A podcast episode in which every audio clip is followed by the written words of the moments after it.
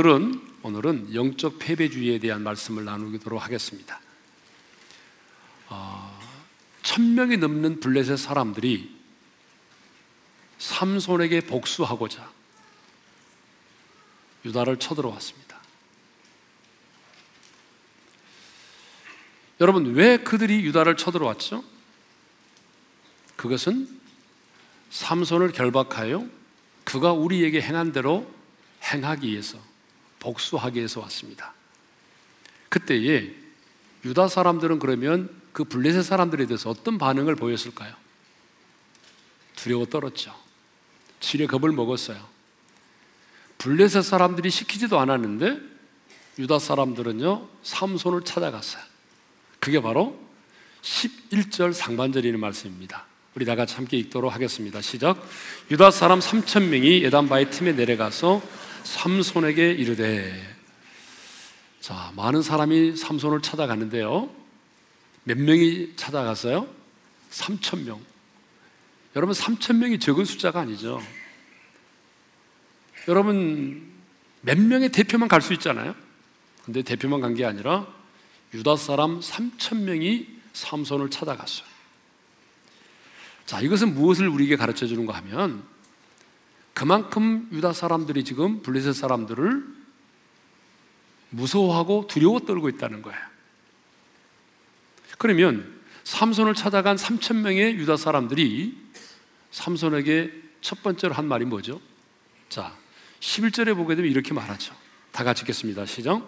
너는 블레셋 사람이 우리를 다스리는 줄을 알지 못하느냐? 자, 찾아간 유다 사람들이 삼손에게 한 얘기가 뭐냐 그러면 실질적으로 블레셋 사람들이 지금 우리를 지배하고 다스리고 있다는 사실을 너는 모르느냐? 그 얘기예요. 그러니까 실제로 당시 유다 사람들은요, 열심히 농사를 짓고 난 다음에 어때요? 그 곡물과 실과들을 블레셋 사람들에게 조공으로 바쳤습니다. 그런데 이런 관계 속에 있는데 삼손이 블레셋 사람들의 밭에 불을 질러 가지고 경제적 손실을 가져다 주고 이런 관계 속에 있는데 삼손이 블레셋 사람들을 쳐 죽였잖아요. 그러니 유다 사람들이 얼마나 그 블레셋 사람들이 무섭고 두려웠겠어요. 제가 어릴 때 울면은 우리 부모님들이 그리고 어르신들이 제일 많이 했던 말이 있어요. 지금도 기억에 나요. 너 그렇게 울면 일본 순사가 와서 잡아간다 그랬어요. 여러분 무슨 얘기냐면 일제 식민지하에 살던 분들은요 그만큼 일본 순사가 무서웠다는 거예요. 마찬가지로 유다 사람들에게 있어서 블레셋은요 그렇게 무서운 존재였어요. 그러므로 유다 사람 3천 명이 지금 삼손을 찾아가서 너는 블레셋 사람이 우리를 다스리는 줄을 알지 못하느냐? 라고 말을 했단 말이에요. 그리고 이어서 무슨 말을 했냐 그러면 두 번째 한 말이죠. 다 같이 읽겠습니다. 시작. 내가 어찌하여 우리에게 이같이 행하였느냐? 무슨 말입니까? 너 왜 블레셋 사람들을 건드르느냐? 왜 긁어 부스럼을 만드느냐? 그 말이죠. 너 가만히 있지. 네가 가만히 있으면 우리를 실질적으로 지배하고 다스리는 블레셋 사람들에게 우리가 이렇게 어려움을 당하지 않을 텐데 왜 가만히 있지 않고 네가 블레셋 사람들을 공격하고 복수해 가지고 그들의 심기를 불편하게 했느냐?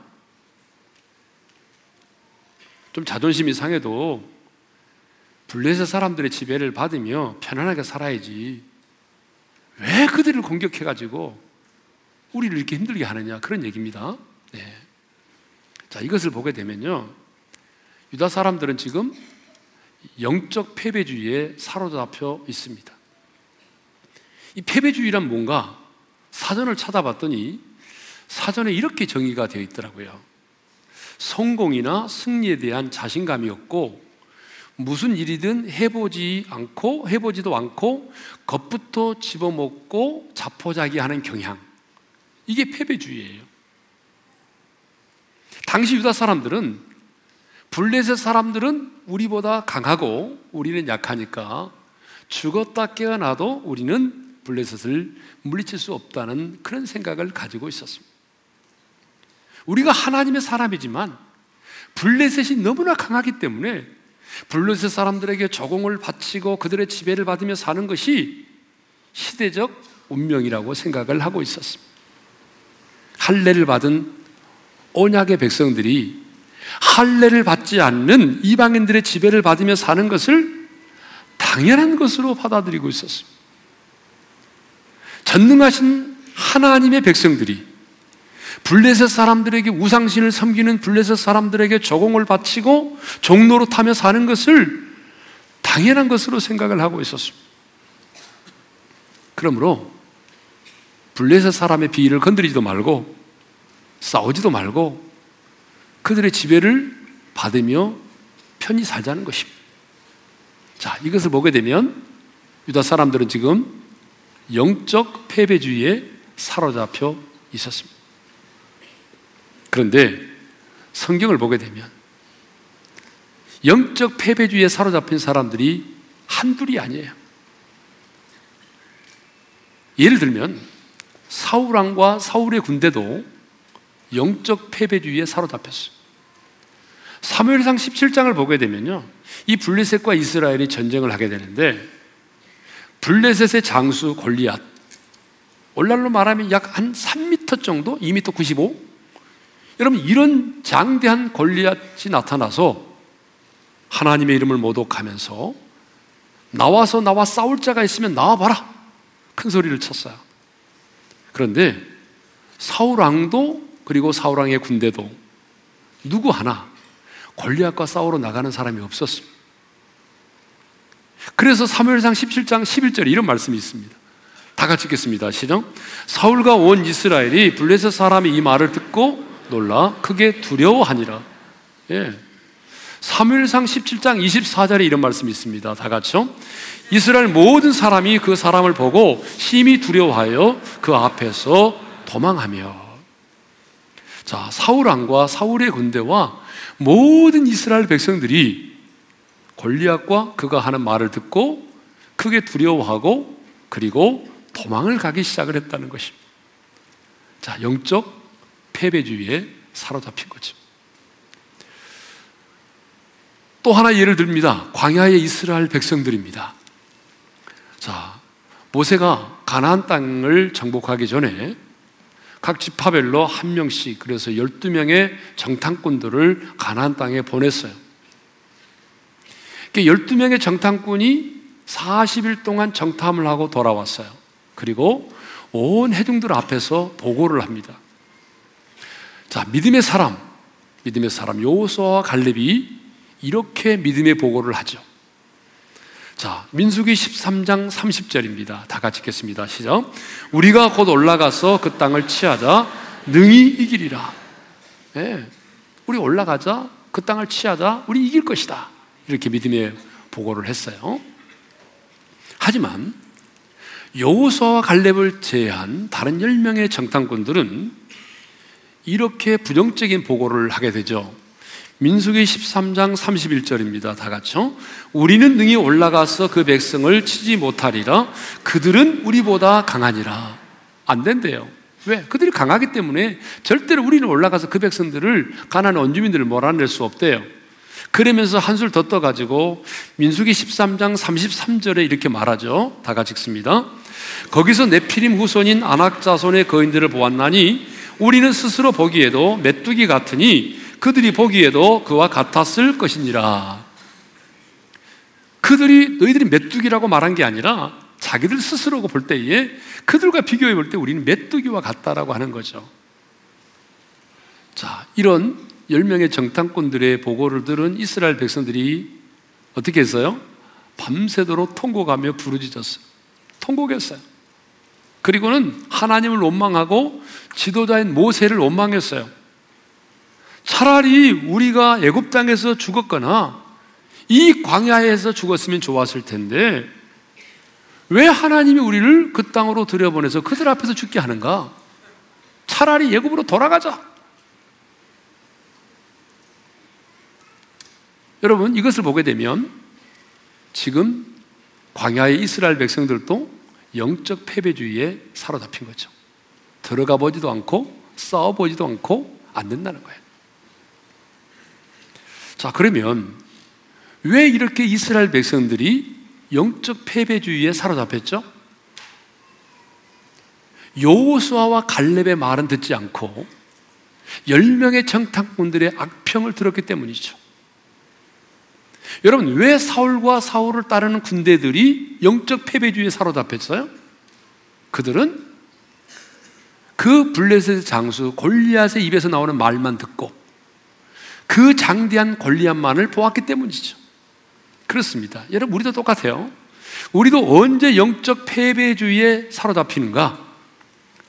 듣는 것과 보는 것을 통해서 그렇게 되는 이 듣는 것과 보는 것을 통해서 여러분 우리도 영적 패배주의자가 되는 거예요.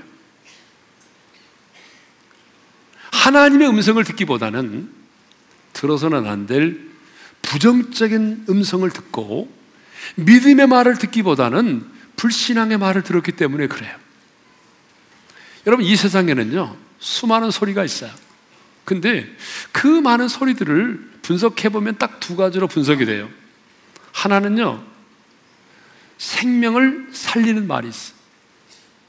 하나는 파괴적인 죽이는 말이 있어요. 여러분, 우리에게 들려오는 소리들을 보게 되면요. 어떤 말은요, 우리를 위로하고, 우리에게 비전을 가져다 주고, 용기를 가져다 주고, 새 힘을 가져다 주고, 그래서 우리를 살리는 말이 있어요. 생명의 말이 있어요. 근데 어떤 말은요, 굉장히 우리의 인격을 짓밟고 파괴시키고 판단하고 정지하고 무력하게 만들고 그래서 여러분 우리를 죽이는 말들이 있어요. 그러므로 여러분 우리가 이런 패배주의에 빠지지 않으려면 영적 패배주의에 빠지지 않으려면요 우리가 이 듣는 것과 보는 것을 조심해야 돼. 믿음의 말을 듣지 못하고 여러분 자꾸 불신앙의 말을 듣고 파괴적인 말을 들으면요. 우리도 모르게 패배주의가 되는 거예요. 그런데 여러분 지금 우리에게 들려오는 소리들을 보세요. 오늘 또 뉴스를 통해서 또 우리 눈에 보이는 것들을 통해서 들려오는 수많은 소리들을 보게 되면 너무나 긍정적이고 믿음의 말보다는요, 파괴적인, 죽이는 말들이 더 많아요. 인터넷 댓글들을 보세요. 여러분 거기에 그 글들이 보게 되면 너무나 너무나 파괴적이에요. 시위하는 사람들이 입에서 나오는 말을 보세요. 죽이는 말이에요. 막 살기가 느껴져요. 살기가. 살이 떨려요. 우리 선생님들 얘기 들어보게 되면 학생들의 입에서 나오는 말도 살기가 느껴진대. 학생들이 무섭대. 여러분, 우리 사회가 점점점 이렇게 악해져 가고 있어. 우리 사회가 얼마나 악해졌느냐를 보려면요. 사람들이 입에서 나오는 말을 들어보면 알 수 있어. 여러분, 우리 사회가 너무 악해졌어. 그러므로 여러분, 영적 패배주의에 우리가 사로잡히지 않으려면 여러분, 부지런히 하나님의 말씀을 들어야 되고요. 불신앙의 말은 듣지 않아야 돼요. 뿐만 아니라 내 앞에 서 있는 이 권리학과 같은 현실만을 바라보게 되면 우리도 영적 패배주자가 되는 거예요. 그래서 성경은 뭐라고 말하냐면 믿음의 주요 온전케 하신 예수 그리스도를 바라보라고 말씀하고 있어요. 근데 오늘 우리 젊은이들 보게 되면 내가 처한 현실만을 바라봐요. 물론 이해가 됩니다. 여러분 제가 제가 인생을 살았을 때의 그 젊음의 때와 지금 우리 젊은이들이 살아가고 있는 지금의 때는 비교가 안 돼요. 여러분, 지금 우리 젊은이들이 살아가는 이 시대가 더 악하고 힘들어요. 예? 취직도 어렵고요. 결혼하기도 어렵고요. 결혼해도 방 하나 얻기 어려워요. 모든 게 어려워요. 그래서인지 너무나 많은 젊은이들이 자기가 처해 있는 현실만을 바라보고 있어요. 내 인생의 장막에 갇혀 있어요. 그래서 하늘을 우러러보지 못하는 거예요. 여러분, 하늘에 저렇게 아름다운 별들이 많이 떠 있을지라도 반짝반짝 빛날지라도 내가 내 인생의 장막 속에 갇혀 있는 한 누구도 하늘에 빛나는 별들을 볼 수 없어요. 그래서 하나님께서 아브라함에게 어떻게 하셨어요? 아브라함아, 네 장막에서 나와 하늘의 별들을 보라고 그랬죠. 세어보라. 여러분, 우리가 쳐놓은 내 인생의 장막이 있어요. 여러분이 쳐놓은 그 인생의 장막 속에 거하면 안 돼요. 그 현실의 장막 속에 갇혀 있으면 여러분 누구도 하늘의 별을 보지 못해요. 하늘의 별이 뭐예요? 약속의 말씀이잖아요. 아브라함의 경우에 있어서. 답답한 현실 속에 갇혀서 부모를 원망하고 시대를 원망하고 환경을 원망하지 말고 여러분 하나님께서 여러분에 주신 약속의 말씀을 붙들고 하나님의 사랑은 희망을 노래해야 하는 것입니다. 다이처럼 벌품이 없고 작아 보일지라도 하나님께서 내 인생의 손에 들려준 물맷돌을 볼 수 있어야 돼요. 여러분 골리앗이 다윗이 자기가 싸우러 오는데 막대기 하나 들고 예? 그리고 물맷돌 몇 개를 허주머니 넣고 오잖아요. 골리앗의 눈에는요 그게 얼마나 가짜게 보였겠어요. 예? 얼마나 우습게 보였겠냐고요. 여러분 그렇습니다. 우리 주변에 있는 사람들이 여러분을 아는 사람들이 여러분의 손에 들려진 그 인생의 물맷돌 너무나 작아 보이고 너무나 별 볼 일 없어 보이고 하찮게 보이는 그것일지라도 여러분 내 손에 하나님이 들려준 인생의 물맷돌 여러분 그것을 붙잡고 여러분 믿음으로 도전해 나가면 여러분 우리의 인생 앞에 거 있는 이 거대한 골리앗이 그 물맷돌 앞에 쓰러지게 되어 있습니다.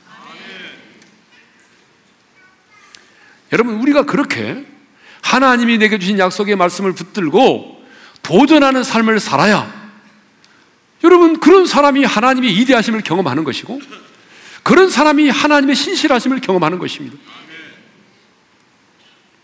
그런데 오늘 너무나 많은 하나님의 사람들이 유다 사람들처럼 패배 의식을 가지고 무기력하게 인생을 살고 있습니다. 권력과 같은 세상의 문화와 두터운 현실의 벽 앞에서 두려워 떨고 있습니다. 나는 안 돼. 더 이상 교회 부흥은 없어.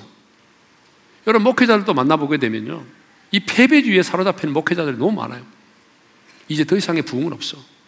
한국교회는 끝났어. 다음 세대 떠나가고 있잖아. 이제 다음 세대 돌아오지 않아. 여러분, 그것은 그 사람의 생각이지 하나님의 뜻은 아니잖아요. 하나님은요, 다시 한번 이 땅에 부흥의 불길이 타오기를 원하고 우리의 다음 세대가 하나님의 용사로 일어서기를 원하는 것입니다. 나보다 더 많이 배우고 똑똑한 사람도 취직이 안 되는데 뭐 나 같은 사람이 직장에 들어갈 수 있겠어? 나 같은 사람이 성공할 수 있겠어? 나 같은 사람이 가정을 갖고 행복할 수 있겠어? 여러분 오늘 너무나 많은 사람들이 패배 의식을 가지고 무기력하게 인생을 살고 있다는 거죠. 오늘 그런 분들에게 주님 말씀하십니다. 주님의 음성을 들으십시오. 우리가 너무나 잘 아는 말씀입니다. 마가복 9장 23절을 큰 소리로 읽겠습니다. 다 같이 시죠.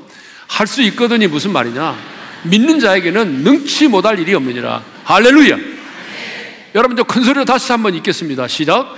할 수 있거든이 무슨 말이냐? 믿는 자에게는 능치 못할 일이 없느니라. 아멘. 사도 바울도 빌립보서 4장 13절에서 이렇게 말하고 있어요. 다 같이 읽겠습니다. 시작. 내게 능력 주시는 자에서 내가 모든 것을 할 수 있느니라.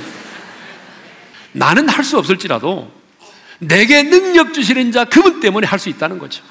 예? 자, 그러면 왜 우리가 영적 패배주의에 빠지면 안 되는가 하는 이유를 한번 살펴보도록 하겠습니다. 왜 우리가 영적 패배주의에 빠지면 안 되는가? 세 가지 이유가 있는데 그 첫 번째 이유는요. 영적 무기력증에 빠지기 때문에 그렇습니다.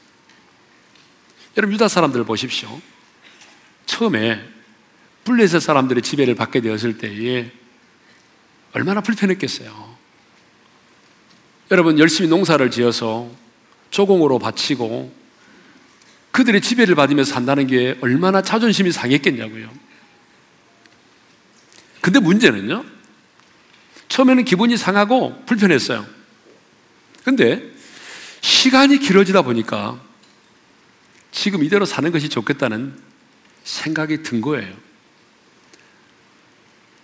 우리가 언제 한번 싸워서 블레셋의 앞에서 벗어나지? 이게 아니고 그냥 블레셋을 대적해서 어려움을 겪는 것보다는 그냥 그들을 섬기며 조공을 바치며 사는 것이 훨씬 좋겠다라는 생각을 하게 된 거예요. 여러분, 우리 신앙생활도 마찬가지입니다. 우리도 처음에 주의를 성수하지 않는다든지 11조를 온전하게 드리지 않는다든지 그럴 때 여간 불편해요. 이러다 내 인생에 무슨 일이 생기지 않을까? 이런 두려움도 있어요. 그러죠? 그런데 주의를 성수하지 않아도 11조 생활을 하지 않아도 뭐 내 인생 가운데 특별하게 불이익도 없고 특별한 사건과 사고도 생기지 않아요. 그러면 여러분 우리도 어떻게 하죠? 그냥 그게 익숙해지는 거예요. 아니 나중에는요 그렇게 신앙생활 하는 것 자체가 익숙하고 편해지는 거예요. 네. 저는 본문을 묵상하면서 이런 생각을 해보았어요. 아, 한번 묻겠습니다, 여러분. 얼마나 설교를 집중하고 있는지 한번 제가 한번 물어보겠습니다. 블레셋 사람들이 삼손 에게 복수하기 위해서 몇 명이 쳐들어왔다고요? 아니죠. 천 명, 천 명. 내가 그럴 줄 알고 내가 그것부터 물어봤다고. 블레셋 사람이 천 명이 쳐들어왔어요. 음, 천 명이. 그러면 유다 사람들이요. 삼손을 찾아갈 때 몇 명이 찾아갔다고요? 3천 명. 그러면요. 3천 명이라는 게 장난이 아닙니다. 이 숫자가. 여러분 3천 명이라는 숫자가 장난이 아니잖아요. 그러면 이 3천 명의 사람들이요. 모였을 때 여러분 우리가 이렇게 모인다는 거 쉽지도 않은데 이렇게 모였으니까 우리 일치 단결해서 하나님 의지하고 우리 블레셋과 한번 싸워가지고 우리 해방됩시다. 여러분 그렇게 해서 만일 블레셋 사람들이 유다 사람들이 블레셋과 싸웠다고 생각해 보자고요. 그러면 결과가 어떻게 됐을까요? 우리 결과를 예측해 볼 수 있어요. 제가 볼 때는 무조건 유다가 이깁니다. 여러분은 그런 믿음이 없나 보죠? 아멘을 한 사람도 안 하는 거 보니까. 예. 왜 그러냐 그러면요. 여러분 보세요. 삼손이 나귀 택배 한, 나귀 택배 하나를 가지고 유다 사람 천 명을 쳐 죽일 정도니까. 삼손이 가만히 있겠습니까? 싸우는데. 나도 나가 싸워야지. 하나님 도와 주시고. 그러면 그날은 어쩌면요. 블레셋을 물리치고 블레셋의 압제에서 해방되는 그런 승리의 날이 되었을 것입니다. 근데 문제는 뭐냐면 그들은 싸우려고 하지 않았어. 아니, 싸우려는 의도 자체도 없었어. 왜? 영적인 무기력증에 걸려 있기 때문에. 여러분, 영적 무기력증에 걸린 사람의 특징이 있어요. 다음 주도 약간 생각해 보겠습니다만은 새로운 도전을 하지 않는다는 거예요. 지금 이대로가 좋다는 거예요. 시간이 약이라는 거예요. 현실이 안주하는 거예요. 하나님의 뜻이 중요한 것이 아니라 지금 내가 누리고 있는 이 편안함이 중요한 거예요. 평안이 아니고 편안함. 예. 그런데 여러분 기억하세요. 하나님의 사람에게는요, 지금의 편안함이 행복이 아니고 하나님의 뜻 안에 있는 것이 행복인 것입니다. 하나님의 관심은 어떻게 하면 우리가 이 땅에서 편안하게 사느냐에 있지 않아요. 그럼 죄송합니다. 하나님의 뜻은, 하나님의 관심은 어떻게 하면 내 자녀들이 이 세상에서 편안하게 사느냐에 있지 않아요. 하나님의 관심은, 하나님의 뜻은, 하나님의 자녀인 저와 여러분들이 하나님의 말씀을 붙들고 순종하고 얼마나 그 말씀 앞에 도전하느냐 있어요. 자, 왜 우리가, 우리가 이 영적 패배주의에 빠지면 안 되는가? 두 번째 이유. 그것은 영적 패배주의는 하나님 앞에서 가장 무서운 죄이기 때문이라는 거야. 여러분, 왜 영적 패배주의는 하나님 앞에 가장 무서운 죄죠? 그것은 하나님을 무시하는 것이기 때문에 그래요. 아까 얘기했잖아요. 자, 광야에 있던 이스라엘 백성들이 하나님을 원망했어요. 그랬죠? 그리고 예굽으로 돌아가자고 말했어요. 차라리 이 땅에서 죽게 해달라고 그랬어요. 그때 하나님이 모세를 통해서 이스라엘 백성들에게 하신 말씀이 있어요. 민수기 14장 11절입니다. 다 같이 읽겠습니다. 시작. 여호와께서 모세에게 이르시되 이 백성이 어느 때까지 나를 멸시하겠느냐. 한번 따라서 합시다. 이 백성이 어느 때까지 나를 멸시하겠느냐. 여러분 우리 하나님은요. 진짜 자존심이 세신 분이에요. 당신의 이름과 영예가 사람들에게 짓밟힘을 당하는 걸 용납하지 않습니다. 우리 하나님 정말 자존심이 강하신 분이세요. 근데 당신의 자녀들이 이 땅에서 하나님을 무시해요. 하나님 뭐라고 말씀하시냐면 내가 죽었니? 근데 왜 나를 멸시하니? 너희들은 할례 받은 언약의 백성들이잖아? 근데 왜 나를 무시해? 왜 나를 멸시해? 어느 때까지? 하나님은 그들의 영적 패배주의자의 모습을 보면서 멸시했다라고 말씀을 하세요. 그리고 그들은 자신의 말대로 40년 동안 광야에서 방황하다가 가나안 땅에 들어가지 못하고 쓰러져 죽게 됩니다. 여러분 이스라엘 역사 가운데 하나님께서 이스라엘 백성들에게 내리신 징벌 가운데 최고의 징벌이 바로 이거예요. 여러분 하나님이 이스라엘 백성들에게 내리신 징벌 가운데 이보다 큰 징벌이 있습니까? 200만 명이나 넘는 사람들이 여러분 광야에서 40년 동안 방황하다가 가나안 땅에 들어가지 못하고 죽었어요. 얼마나 큰 죄 이게. 여러분 하나님 보실 때 얼마나 큰 죄였으면 하나님께서 이런 엄청난 징벌을 그들에게 내렸겠어요. 왜 영적인 패배주의 이것을 하나님 무서운 죄로 보시냐 그러면 하나님을 신뢰하지 못하고 하나님을 하나님을 두려워하지도 않고 스스로 두려움의 포로가 되기 때문에 그래요. 스스로 두려움의 포로가 되는 거예요. 그래서 하나님은 이 영적 패배주의를 무서운 죄로 다루신다. 세 번째로 왜 우리가 영적 패배주의에 사로잡히면 안 되느냐면 이 영적 패배주의 이것은 이 영적 패배주의라고 하는 이 바이러스는 한 순간에 많은 사람들을 전념시켜 버린다는 거예요.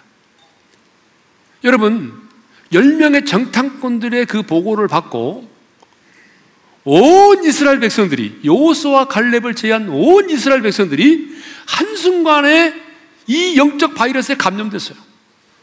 그렇죠? 그래서 14장 1절에 보게 되면 온 해중이 소리를 높여 부르짖으며 백성이 밤새도록 통곡했다는 거예요.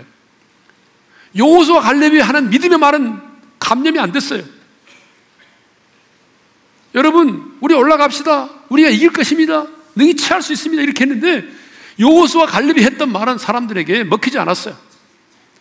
200만 명이 넘는 사람이 한순간에 여러분 이 영적 패배주의에 이 바이러스에 감염이 되어버린 거예요. 한순간에 200만 명이 넘는 사람이. 그러니까 이 세상에 이보다 더 빠른 이 지독한 그런 바이러스는 없어요. 여러분 그렇죠? 이 영적 패배주의에 대한 이 바이러스는요, 한순간에 수많은 사람들을 감염시키기 때문에 그래서 영적 패배주의자가 되면 안 된다는 거예요. 예. 이제 마지막으로 자, 이렇게 그러면 어떻게 하면 우리가 이 영적 패배주의를 이겨낼 수 있는가 하는 거죠. 어떻게 하면 우리가 영적 패배주의를 이겨낼 수 있는가? 결론부터 말씀드릴게요. 여호와 하나님이 내 편이 되도록 하면 됩니다. 여러분, 인생은 전쟁입니다. 인생은 영적 전쟁이에요. 전쟁. 여러분, 이 영적 전쟁에서 누가 내 편이 되느냐는 너무너무 중요한 것입니다. 그렇죠. 여러분, 부부싸움 할 때도 내 아들이, 내 딸이 누구의 편이 되어주느냐가 너무 중요하죠. 여러분, 그러잖아요? 예? 그런 것처럼 이 영적 전쟁에서 누가 내 편이 되느냐는 너무 중요해요. 근데 시편 기자는 시편 118편 6절에서 이런 고백을 하고 있습니다. 다 같이 읽겠습니다. 시작.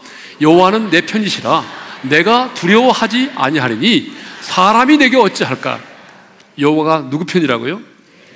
내 편이래요. 여호와가 내 편이기 때문에 나는 사람 두려워하지 않는다는 거예요. 사람이 내게 어찌할 수 있느냐는 거예요. 여러분 이것은 누군가를 통해서 제가 정보와 지식을 통해서 얻은 게 아니고요. 이 시편 기자가 자기의 삶의 경험을 통해서 나오는 고백이에요. 내 인생 가운데 보니까 내가 그렇게 오랜 동안 피하에 쫓겨다니는 삶을 살았지만 하나님이 내 편이 되어 주시니까 왕도 나를 해치지 못하더라. 예? 그러면 어떻게 하면 여호와를 내 편으로 만들 수 있을까요? 그것은요. 내가 여호와의 편이 되는 것입니다. 여러분 우리가 유명한 그 링컨이 그런 얘기했다고 그러잖아요. 남북 전쟁 당시에 예, 링컨이 기도를 많이 하니까 강요들이 하나님이 우리 편이 되게 해달라고 기도를 부탁하니까 링컨 대통령이 이렇게 말했다고 그러죠. 하나님께서 우리의 편이 되어 주십시오라고 기도하지 말고 우리가 하나님의 편이 되게 해달라고 기도하십시오라고 부탁했다고 그래요. 여러분 맞습니다. 그러면 어떻게 함으로 우리가 하나님의 편에 설 수 있을까요? 그것은 기도입니다. 뭐라고요? 기도예요, 기도. 그래서 여호와는 내 편이시다라고 고백했던 이 시편 기자는 여호와는 내 편이시라 이렇게 고백하기 바로 직전에 여러분 여호와께 부르짖어 기도했습니다. 시편 118편 5절을 읽겠습니다. 다 같이요. 내가 고통 중에 여호와께 부르짖었더니 여러분, 내가 고통 중에 여호와께 부르짖었더니 하나님이 내 기도를 응답하셨고 여호와가 내 편이심을 알게 되었다는 거예요. 그렇습니다. 여러분, 우리가 기도할 때에 하나님을 가까이 하는 것이고 하나님을 가까이 할 때에 그 하나님이 우리의 편이 되어 주시는 것입니다. 그래서 우리는요, 기도를 통해서만 하나님과 가까워질 수 있다는 거죠. 자, 시편 145편 18절을 읽겠습니다. 다 같이 시작. 여호와께서는 자기에게 간구하는 모든 자, 곧 진실하게 간구하는 모든 자에게 가까이 하시는도다. 할렐루야. 여러분 보세요. 여호와께서는 누구를 가까이 하신다고 말씀하셔요? 간구하는 자. 그런데 어떻게 간구하는 자? 진실하게 간구하는 모든 자에게 가까이 하시는도다. 여러분 하나님을 가까이 하고 싶으세요? 하나님 멀리 하고 싶으세요? 하나님을 가까이 하는 비결이 뭐예요? 기도예요. 그런데 어떻게 기도하냐면요. 정직하고 진실하게 기도하라는 거예요. 예. 내가 하나님 앞에서 정직하고 진실하게 기도하면 그게 바로 하나님을 가까이 하는 거라는. 여러분, 내가 이 기도를 통해서 하나님을 가까이 하게 되고 그래서 하나님을 가까이 하게 되면 하나님이 내 하는 모든 일에 내 인생의 편이 되어 주실 것입니다. 하나님께서 나의 편이 되어 주신다면 여러분 우리는 영적 패배주의를 이겨내고 하나님과 동행하면서 여러분 사람도 두려워하지 않냐고 환경도 두려워하지 않냐고 내가 처해 있는 상황도 두려워하지 않냐고 우리는 당당하게 살아가게 될 것입니다. 자, 이것을 보게 되면 우리의 신앙생활의 승패는요. 얼마나 하나님을 가까이 하느냐에 달려 있습니다. 우리 신앙생활의 승패는 내가 얼마나 하나님을 가까이 하느냐에 달려 있어요. 그래서 시편 기자는요, 시편 73편 28절에서 이렇게 말을 했어요. 한번 따라서 합시다. 하나님께 가까이 함이 내게 복이라. 여러분, 복이 뭐예요? 하나님께 가까이 하는 거죠. 여러분, 복과 저주를 구별을 잘 하셔야 돼요. 저주는요, 뭐겠어요, 그러면? 하나님과 멀어지는 거겠죠? 자, 내 아이가 공부 잘했어요. 똑똑해요. 좋은 대학에 들어갔어요. 근데 어느 날부터 교회 출석 안 해요. 그건 뭐죠? 복입니까? 저주입니까? 아, 얘기해봐요. 내 입으로 말하기 좀 뭐하니까. 뭐예요? 저주예요. 너무 사업이 잘 돼요. 너무 사업이 잘 되다 보니까 하나님과 멀어졌어요. 뭐예요? 그 복이에요? 저주예요? 아니, 여러분 입술로 얘기해 보라니까요. 뭐예요, 그게? 저주예요. 근데 내가 하는 일마다 잘 안 돼요. 병이 걸렸어요. 계속적으로 실패해요. 힘들어요. 고난이 왔어요. 그것 때문에 내가 하나님 앞에 매달리고 부르짖어 기도했어요. 그래서 하나님과 가까워졌어요. 그래 뭐예요 그게? 복이에요.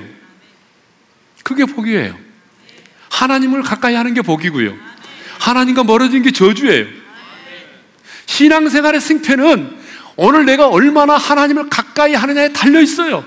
왜? 내가 하나님을 가까이 하게 되면, 근데 가까이 하는 게 뭐예요? 기도라고 그랬잖아요. 기도를 통해서 하나님을 가까이 하게 되면 하나님이 내 인생의 편이 되어 주십니다. 이 험한 세상을 살아갈 때 수많은 영적 전쟁을 치르고 나가는 내게 있어서 전능하신 하나님, 마귀를 멸하시고 승리하신 하나님이 내 인생의 편이 되어 주신다면 내가 누구를 두려워하겠냐 그 말이에요. 사람이 내게 어찌하리요? 그러니까 이런 사람이야말로 인생을 당당하게 살아가는 거예요. 우리 오늘 주신 말씀을 마음에 새기면서 이 찬양을 드리고 싶습니다. 내가 누구를 두려워하리요? 여호와는 생명의 피난처시니 하나님이시여 하나님이시여 다른 사람이 하나님이 아니라 주님은 나의 하나님이십니다. 우리 찬양합니다. 하나님이시여 하나님이시여 주는 나의 하나님이시 로다 나의 몸과 마음 주를 갈망하며 이제 내가 주께 고백하는 바 여호와는 나의 힘이요. 여호와는 나의 구원이시니. 나의 구원이시니 내가 누구를 두려워하리요? 두려워하리요? 여호와는 생명의 피난처시니 주의 인자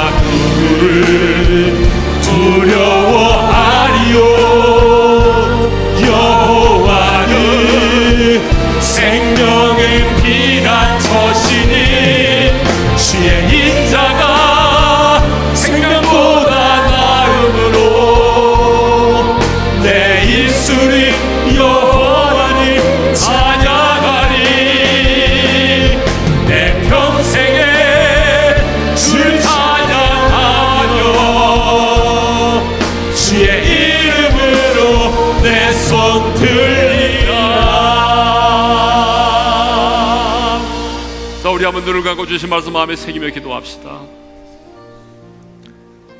여러분 신앙생활 하면서 여러분 자신도 모르게 영적인 패배주의자가 되지 않았습니까?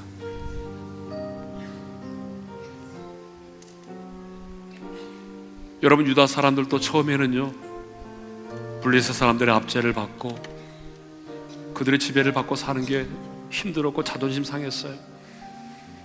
근데 어느덧 그렇게 살다 보니까 영적 패배주의자가 돼버렸어요. 여러분 우리도 마찬가지입니다. 인생을 살다 보게 되면 하는 일마다 안 되고 내가 원하는 대로 풀리지 않고 고난이 겹치고 힘들 때 여러분 우리 자신도 모르게 나는 안 돼. 그래 나는 할 수가 없어. 이렇게 살다 가는 거지 뭐. 여러분 그렇게 인생을 살고 있다면 여러분은 패배주의자입니다. 근데 하나님은요, 우리가 그렇게 살기를 원치 않아요. 오죽하면 하나님이 왜 나를 멸시하느냐고 책망하시겠어요. 내가 죽었니? 나는 전능한 하나님이잖아. 근데 왜 너는 나를 무시하니? 왜 나를 멸시해? 내가 너의 인생에 사람들의 눈에 보기에는 작지만 물맷돌을 들려주었잖아. 이제 그 물맷돌을 치고 네가 갇힌 내 인생의 장막에서 나오라. 그래서 하늘의 별들을 바라보아라. 내가 너에게 들려준 약속의 말씀 있지 않니? 그 약속의 말씀을 붙들고 다시 일어서라. 여러분, 하나님이 내 인생의 내 편이 되게 하세요. 하나님이 내 인생의 편이 되어 주시면 여러분 우리는 사람을 두려워하지 않아요. 실패도 두려워하지 않아요. 환경도 두려워하지 않아요. 하나님이 내 편이 되기 위해서는요. 하나님을 가까이 해야 돼요. 하나님을 가까이 하는 것은 기도예요. 정직하게 진실하게 기도하면 하나님이 내게 가까이 다가와 주시고 하나님이 내 인생의 편이 되어 주시고 하나님이 내 인생을 붙잡으시면 우리는 영적인 패배주의자가 아니라 당당하게 인생을 살아갈 수 있습니다.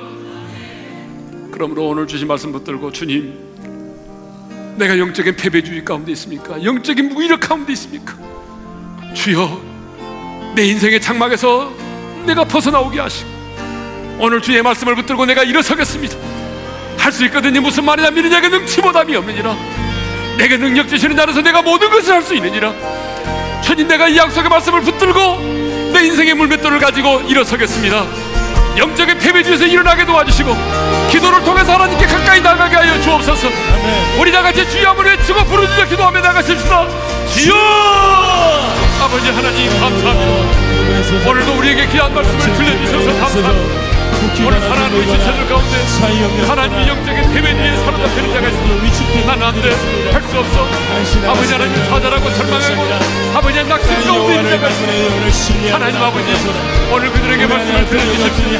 하나님 영성을 들려주십시오. 어떤 영역들이 하나님을 바라보지 못하게 합니까? 내 인생의 우리 어떤 영역들이 하나님을 다시 한번 가까이하지 못하게 합니까? 하나님 내 인생에 들으시고 내 손에 들으신 인생의 물맷돌을 가지고 하나님의 약속의 말씀을 붙들고 믿음으로 도전하게 도와주시길 간절히 바라옵고 원합니다. 그래서 하나님 아버지 사랑하는 우리 우리의 모든 성도들이 아버지 영적인 패배들을 극복하게 도와주시고 아버지 하나님 믿음으로 도전하고 무릎으로 승부하여 하나님을 가까이 하고 가까이 오시는 하나님이 내 인생의 주시옵시고 바람도 두려워하지 않냐고 환경도 두려워하지 않냐고 넉넉히 승리의 삶을 살아갈 수 있도록 은혜를 베풀어 주시옵소서